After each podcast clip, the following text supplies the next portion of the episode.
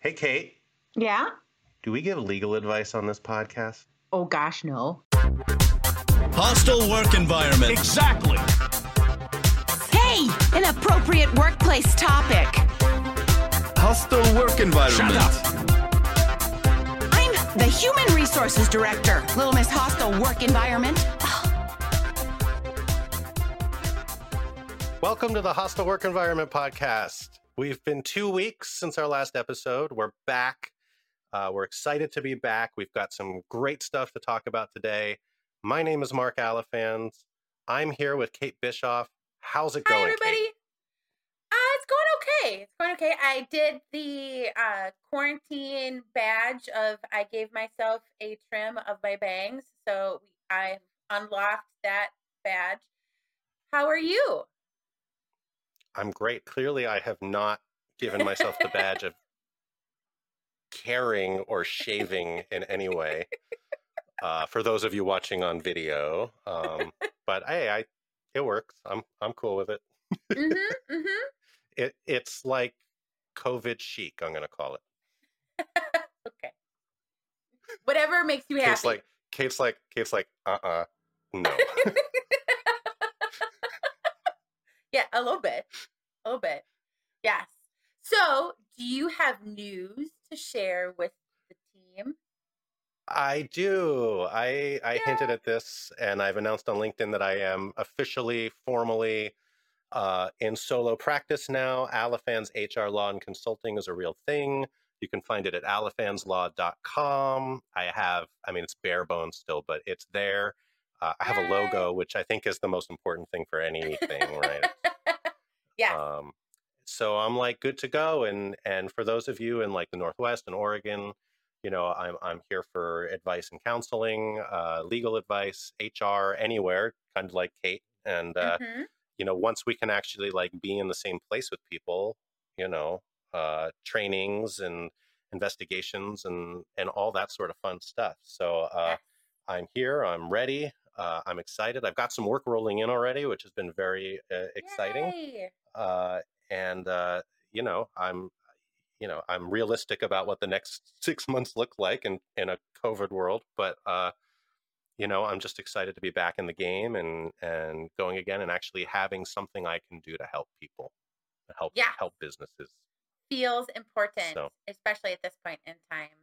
I, I know that my clients are both anxious and nervous and seeking help, but trying to do it in such a way that they're being mindful of how much the bill might be. And I'm more, much more, just ask me. I'd feel much better if you just asked me. right So, right That's where we're you at. know and same thing same thing for me you know like for the one-offs those are easy and they're not real you know not really things that we're going to charge for but it's you know it's the bigger projects that we charge for of course but Right. uh you know the basic advice here you know uh the one-off questions you know it, it doesn't even make sense to write it down you know no.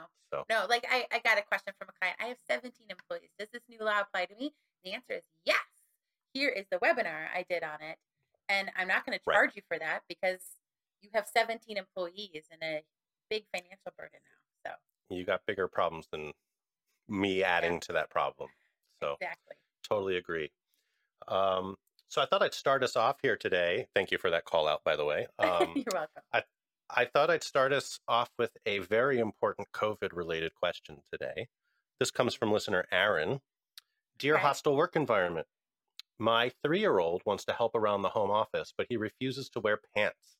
Do I have to pay him minimum wage or can I write him up for dress code violation? Um, And it, it comes attached with the picture of the three year old in his underpants trying to help set up uh, an office studio. So clearly Mm, working hard, mhm. but maybe not with the right dress code.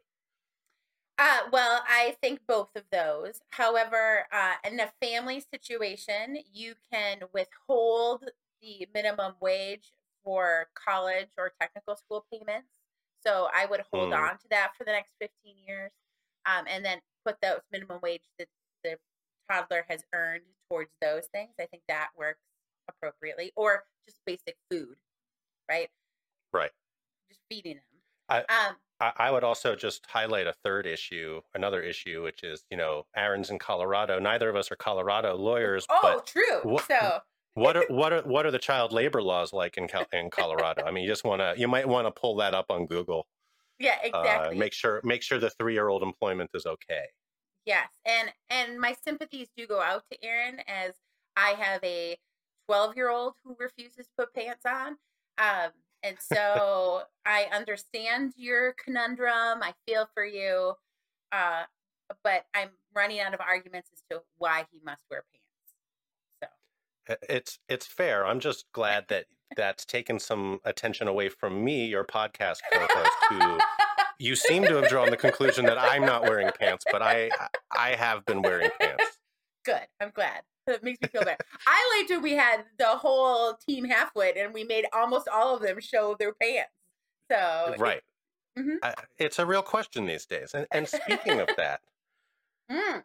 do, do you know what today is? We're recording this on the 16th, so it's Thursday the 16th, day after tax day. Do you know there's a special holiday today that our friend Jon Hyman highlighted on Twitter this morning? Well, I do know, but I'll give you the glory of sharing the name. It's it's National Horny Day today. No, thank you.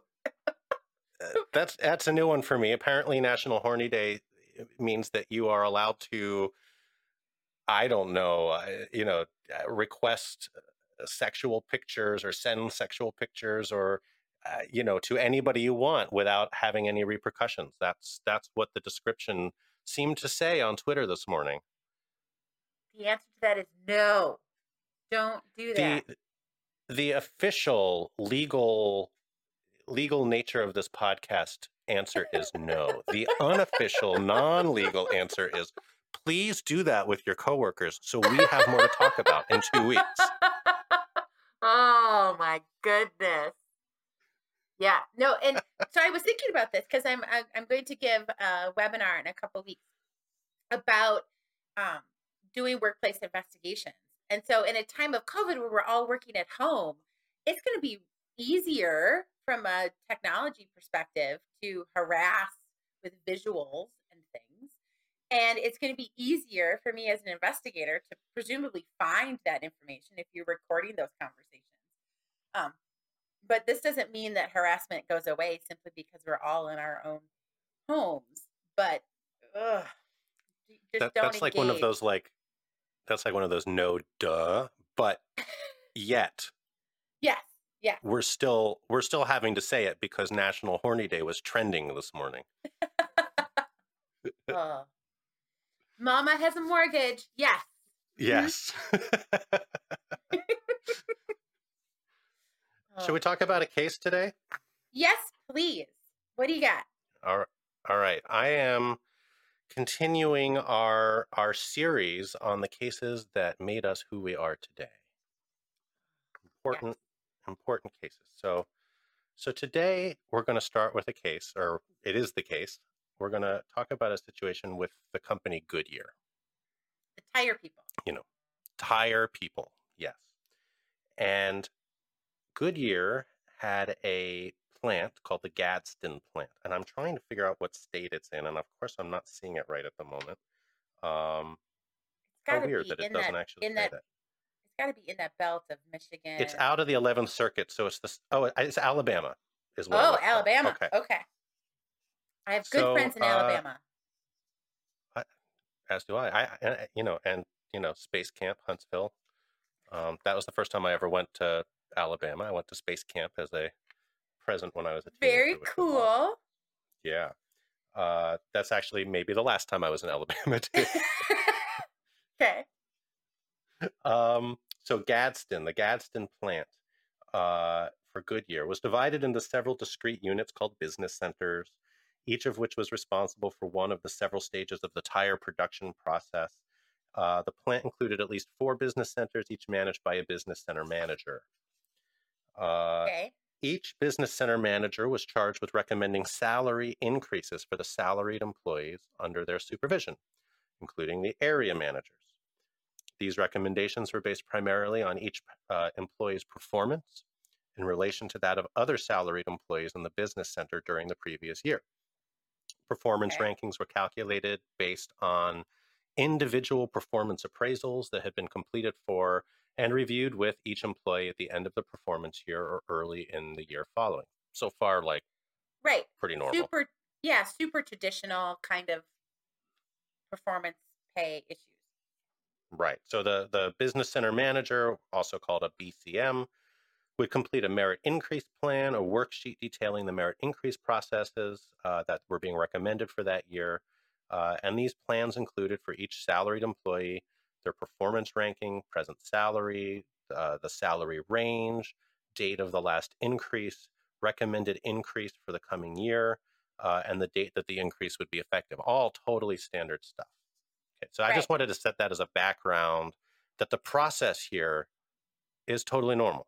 Yep, totally normal. Okay. Not necessarily where performance reviews and incentive pay is going, but traditionally normal. For for the time and this is this is through the 80s i mean we're we're back Okay. in in the 80s right now so you know I, I- shoulder pads and nylons with tennies. Yep. and, and a big hair um so lily was hired into the gadsden plant as a supervisor in 1979 and she was uh she was 40 years old at that point in time So I Uh, was one. Right. And I was I was maybe one and a half. So, you know. Uh twice in 86 and again in 1989, she was included in general layoffs. Uh, one was lasting uh, as much as 15 months, but each time she came back again, kind of rehired. Okay.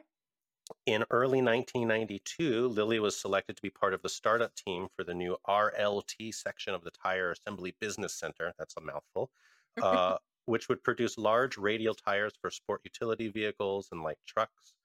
From the summer of 92 until the beginning of 1996, uh, Lily was supervised by Mike Tucker, who was at uh, first sorry, that was a, it's a hard sentence to read out of the case. is- Who started off as a team leader for the section and then became the BCM for the entire uh, tire assembly area. With the sole exception of 1994, uh, Tucker consistently ranked Lily at the at at or near the bottom of her coworkers in terms of performance. Okay. So can I ask a quick detail question? Uh, Sure. What percentage of our coworkers happen to be male? We're going to get into that. Okay. Uh, at this point, I don't have that specific information for that year. I, it appears to me that the majority, if not all of them, are male. Okay. I, I'm extrapolating that. I believe that it is a large percentage that is male. Okay. okay. Uh, in 1993, uh, he ranked her third out of the four area managers and fifth out of six salaried employees based on her 92 performance. He still suggested and received, he, she received an over 5% increase that year, which was the largest percentage increase given to any uh, area manager, though it was the smallest in absolute dollars. So, Okay. what does that tell you about her salary relative to the others? Yeah. Mhm. It's already Much lower. lower. Yeah. Uh, there, there is Jimmy Todd, uh, who was ranked last and received no merit increase at all for that year. For 94, Tucker ranked Lily last among the four RLT area managers and last among the six salaried employees. Again, he proposed that she receive a 5% merit increase, which sounds like a lot to me as a Mhm. percentage basis, but uh, that was the smallest proposed increase that he made. Okay. In 95, he uh, awarded her a substantial increase of just shy of 8%, effective December 1st, 95, based on her performance in 94. The record doesn't reflect her exact performance ranking, but she uh, the raise she received included a 4% increase, styled as an individual performance award, and a just shy of 4% increase styled as a top performance award. So it looks like she picked things up in 1994. You mean she picked things up, meaning that they saw her performance as significant improvement, so they gave her all well, that? I'm ex- I'm Okay. extrapolating again because we don't have the ranking information, but it, this year she's awarded a top performance award as part of her salary increase. So that says to me that maybe she's not considered the bottom area manager at this point. Right. Or, or maybe it was just a kick ass year and they're all doing great. I don't know. Maybe. Um, uh, let's see. Lily was ineligible for a merit increase in 96 because her 1995 ra- raise became effective December 1st, and the minimum time interval between raises was then 13 months, meaning she wouldn't be eligible for another merit increase until 1997. Uh, that sounds a little fishy to me, but okay. Uh, yeah, but she- in in big organizations, they have those weird rules. Right. So- Eh, yes. So I'm sure it's following rules. Yeah. It doesn't feel right, but it's fine. Um, she was nevertheless ranked against the 23 other salaried employees in Tire Assembly, which had now been unified under a single business center manager, uh, uh, Still Tucker. Tucker ranked Lily 23rd out of 24, uh, and uh, the, for the salary employed, in 15 out of 16 area managers. Poor uh, Jimmy Todd still ranking at the bottom at 24th. Uh, and both he and the person ranked 22nd, so on either side of Lily, were both denied raises. Lily, not being eligible for one, didn't get one either. Okay. Ugh. In March 96, Lily was transferred to the ARF room. Uh, cool horrible. name. Uh, a section of the tire assembly that made smaller radial tires for passenger vehicles. Jerry Jones uh, replaced Tucker as the BCM in the summer of 96 and told Lily that she had been transferred because of her substandard performance in RLT.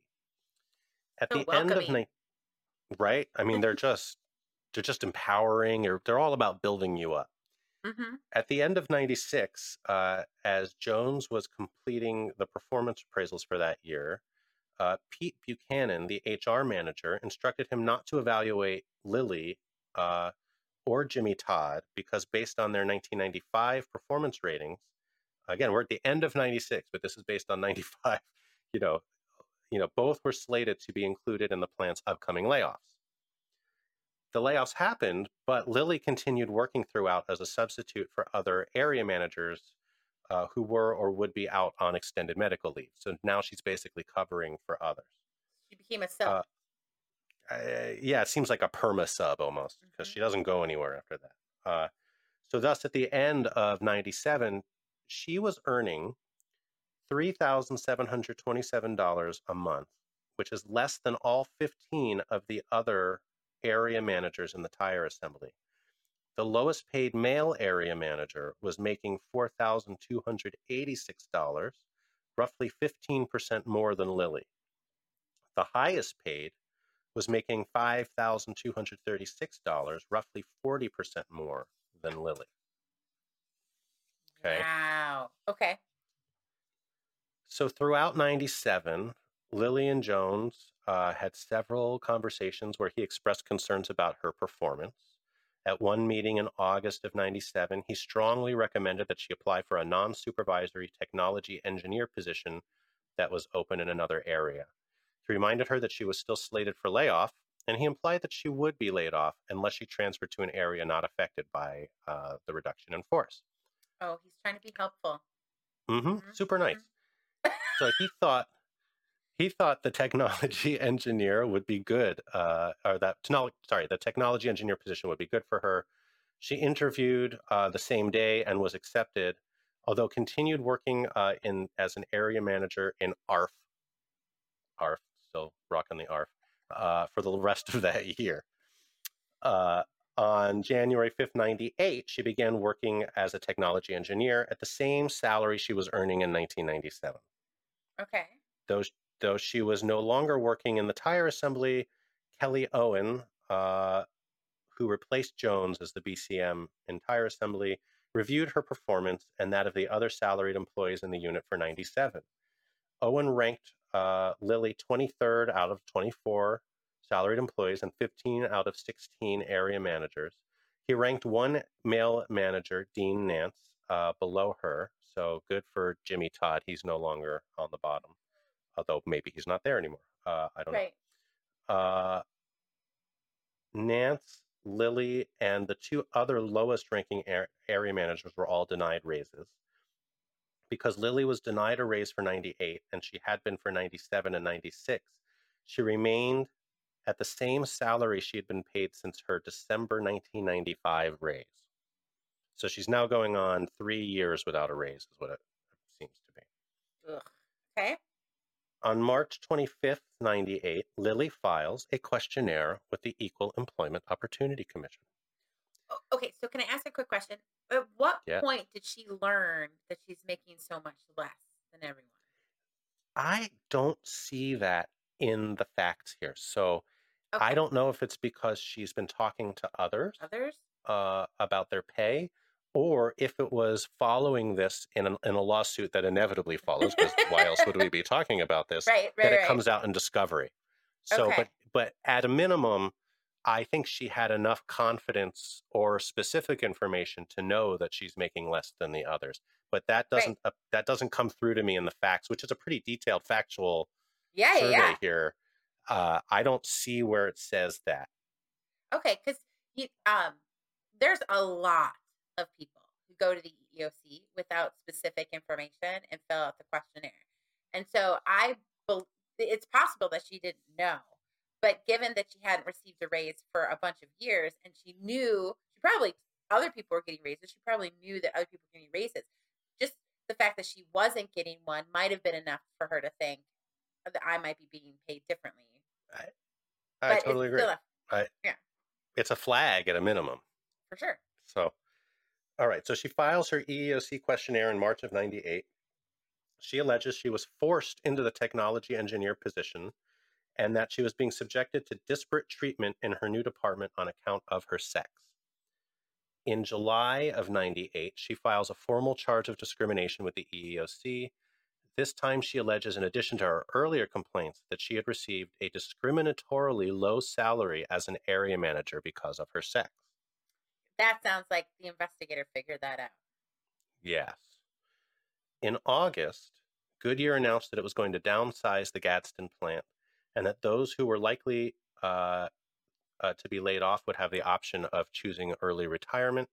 Lilly applied and was accepted and retired effective November 1st, 1998. Okay.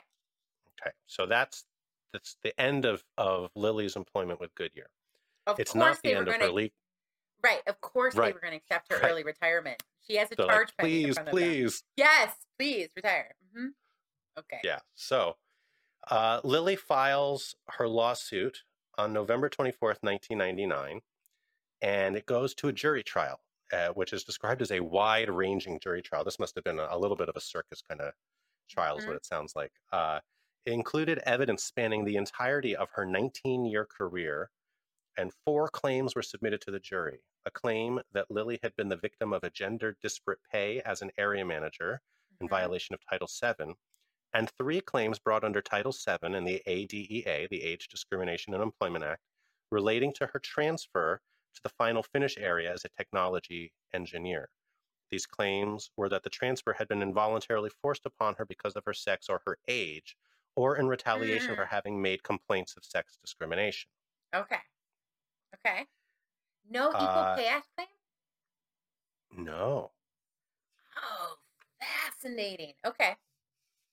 So after the district court denied Goodyear's motion for summary judgment, or judgment as a matter of law, small distinction, but I'll make it anyway, the jury found for Goodyear on the transfer related claims. Okay. Okay. So all of that, that's out.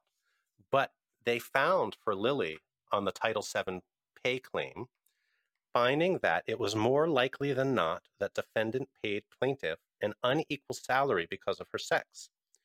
The jury recommended $223,776 in back pay, uh, about 5,000 for mental anguish, and awarded $3.3 million in punitive damages. Well, that's because, well, the punitive damages are in part because everybody rides on Goodyear, right? right. Now, uh, I don't have the number in front of me. I did read in researching this that uh, the judge did reduce that. Of course they did. Yeah. Uh, and I think it was reduced down to about 350,000 in punitives. Yeah, close so to the cap. Yeah. close to the cap. All right. So, Goodyear appeals. Yep. and they contend that Lily's pay discrimination claim was time barred. Okay, so by time barred, we're saying it didn't, it wasn't filed within the relevant statute of limitations for the claim. So let me guess. I'm a little rusty on this particular case. It's because the Mhm. decision of her pay was made years before her charge was filed. Right. So what what they're needing to show is that so in order, you know, before filing the questionnaire, which is what preserves your time, right? There's 180 days to Yeah. file that questionnaire with the EEOC.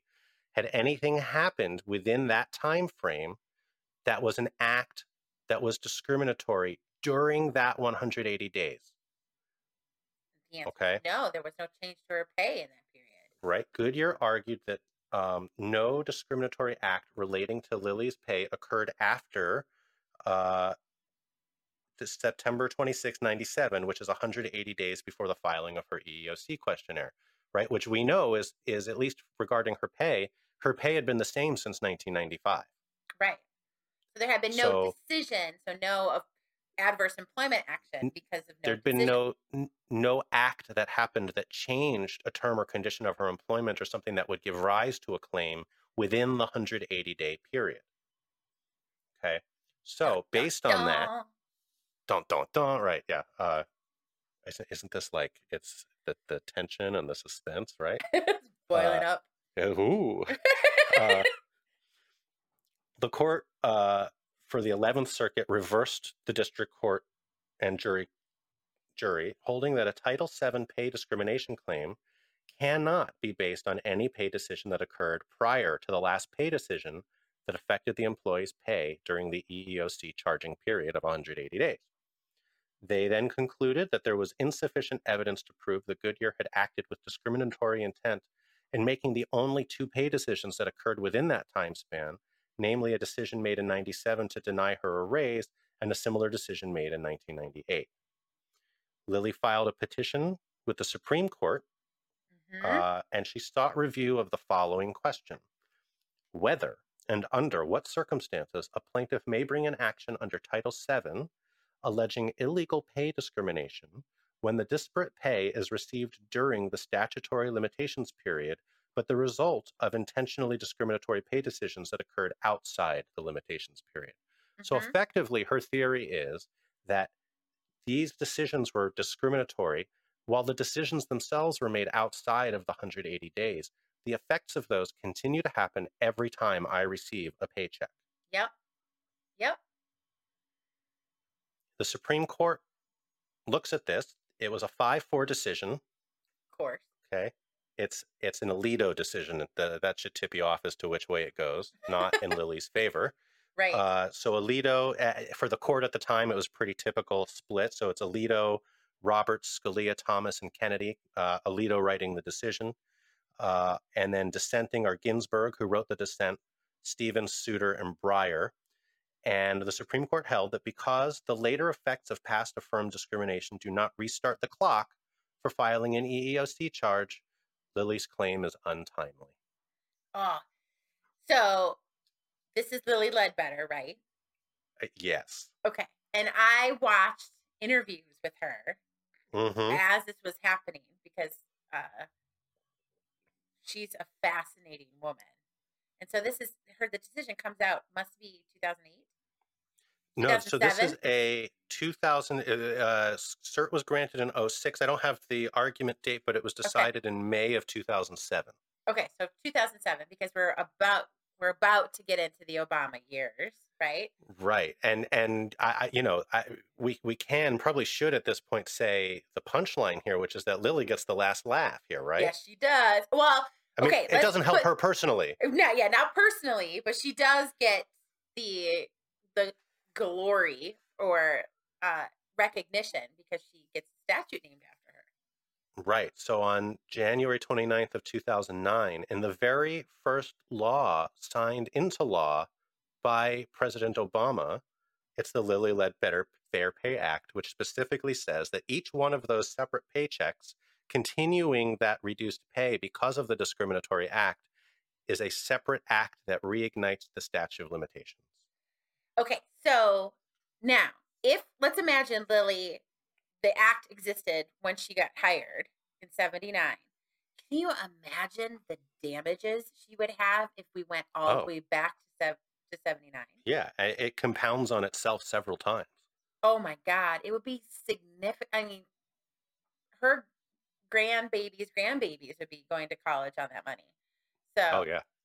that, and she is, a, if you listen to her, her interviews are amazing. She is incredibly inspiring as an individual. So, but too bad she had to go through something like this. But we got a, an interesting act that has wide ranging applications to employers everywhere because if each paycheck starts the clock again, that means every decision you're making towards pay should be looked at through a are we making a disparity by making this pay decision? So fascinating. Yeah, and, and eh, you know the recognition of, in a sense, the unfairness of how that decision feels is is brought out by how quickly this law was enacted. Right. So we've got 2000 mid 2007. The case comes down, and the and the law is signed in January of 2009. Uh, and even with that, there's plenty of criticism of uh, you know the Bush administration in 2008 and the Republicans in Congress for not pushing forward with this, even in the 2008 Congress. Right. Uh, so it took yeah, it took until 2009 when the Democrats had a president and the Congress Congress. to be able to make it happen. Yeah.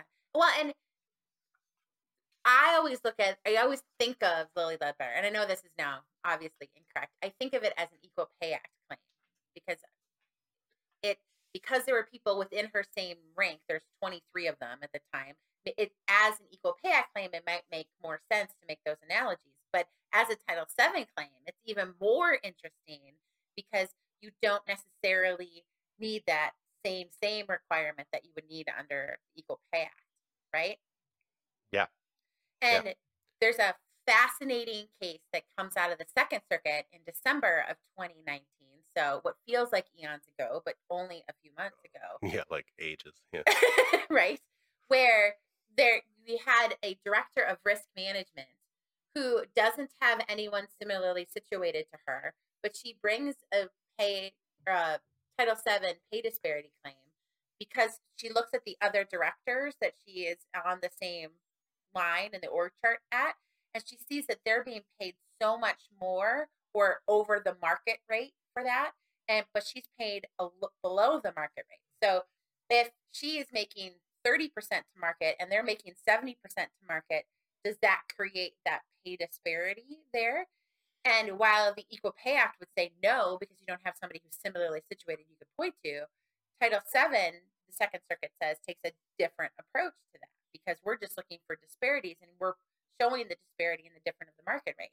So that adds a new complexity from a compensation perspective because if we're just looking at each position and what is the market rate for that position how what do we need to pay to to get somebody in that role?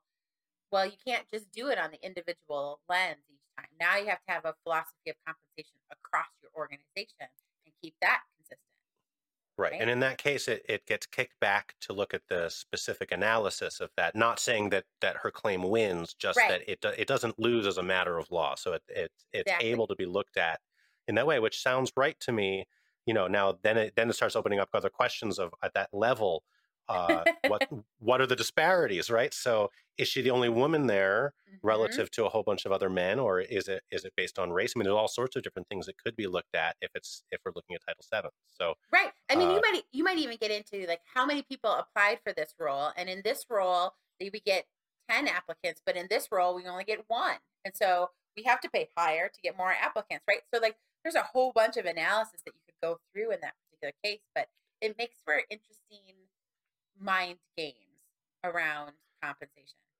Right, and I, and I wish I had an easier message for for employers listening to this when it comes to that, because you can do everything with the right intent and still have it come out the wrong way on this. Yeah. And so, th- the best advice I can give on something like that is, you know, you've got to look at each break down each set of pay with an equity lens mm-hmm. and how it could be perceived, and then if you have really good justifications for why it is that way, document them. Yeah, Make sure it's down. noted make sure it's noted that this is this is how you arrived at that pay. It doesn't necessarily save your ass in the end, but but it goes a long way, and it could really help you uh, avoid the claim in the first place or get it get it resolved faster without having to go all the way to trial and having Right. to deal with the courts. and, and take maybe a, a global perspective as to what your compensation philosophy is going to be. Are we going to pay 70% to market for nearly everything and then adjust when there's exceptions? And are we going to then say, we're going to move away from the things that could get us in trouble, even though we might still be able to do them, like asking salary history questions? Um, I was just going to say that. yeah. right, like get away from that piece of it so that we're running with our philosophy as opposed to problems that we create on an individual basis. Yeah, I, I was just going to say that that the state here in Oregon, you know, we can't ask salary history questions anymore, and I think that really helps you. It forces employers to look at it more from an equity standpoint, and not knowing how much somebody was paid before.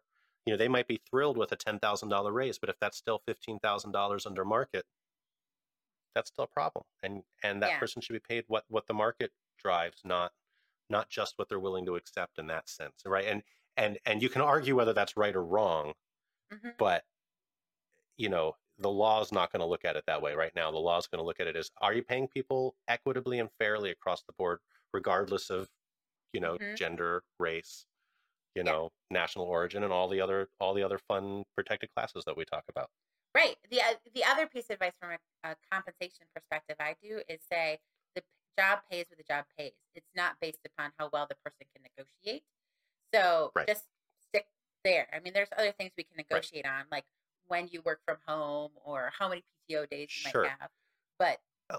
salary should. be and you can add you can add some subtlety to that like the job pays what the job pays but you can still take into account years of experience you can still take Yeah. into account levels of education though the further you get into your career the less i think that that's a relevant inquiry right. right there's other things around ex- specific experience somebody's had that might dictate a higher or lower amount but in the end that should be an evaluation that's done blind without looking at the physical characteristics for example of what that person who that person is uh, y- you know so uh, Sounds like you like the the place where I did my most HR, which is the graded system with the various different like the ladder system or in- right for in the Well, federal government, right? And that makes it a little easier at least in terms oh, of yeah. drawing these distinctions the risk of doing what i just said is that you apply kind of different standards and it becomes subjective and then that can create some real disparities Right. And it and the more subjective it is, the easier it is to scrutinize. that's right Yeah. Awesome. well this is good this this took us out of our normal you know ass grabbing butt slapping discrimination hey, it's, still cases national but wage and hour cases wage and hour cases can be interesting uh, even on national horny day yes, they can be. They can be. Just don't ask me to do much of the math. Okay. no no fair So Uh, all right. So uh, I thought we'd wrap it up with a with a quick uh, listener submission. yes, let's do that. Okay. Uh, this comes from an anonymous listener, as they so often do. and I should say, please submit your stories. Yes. It does feel like pulling teeth a little bit. Maybe people just don't like to use email anymore. I don't know. Uh, it's hwepodcast at gmail.com.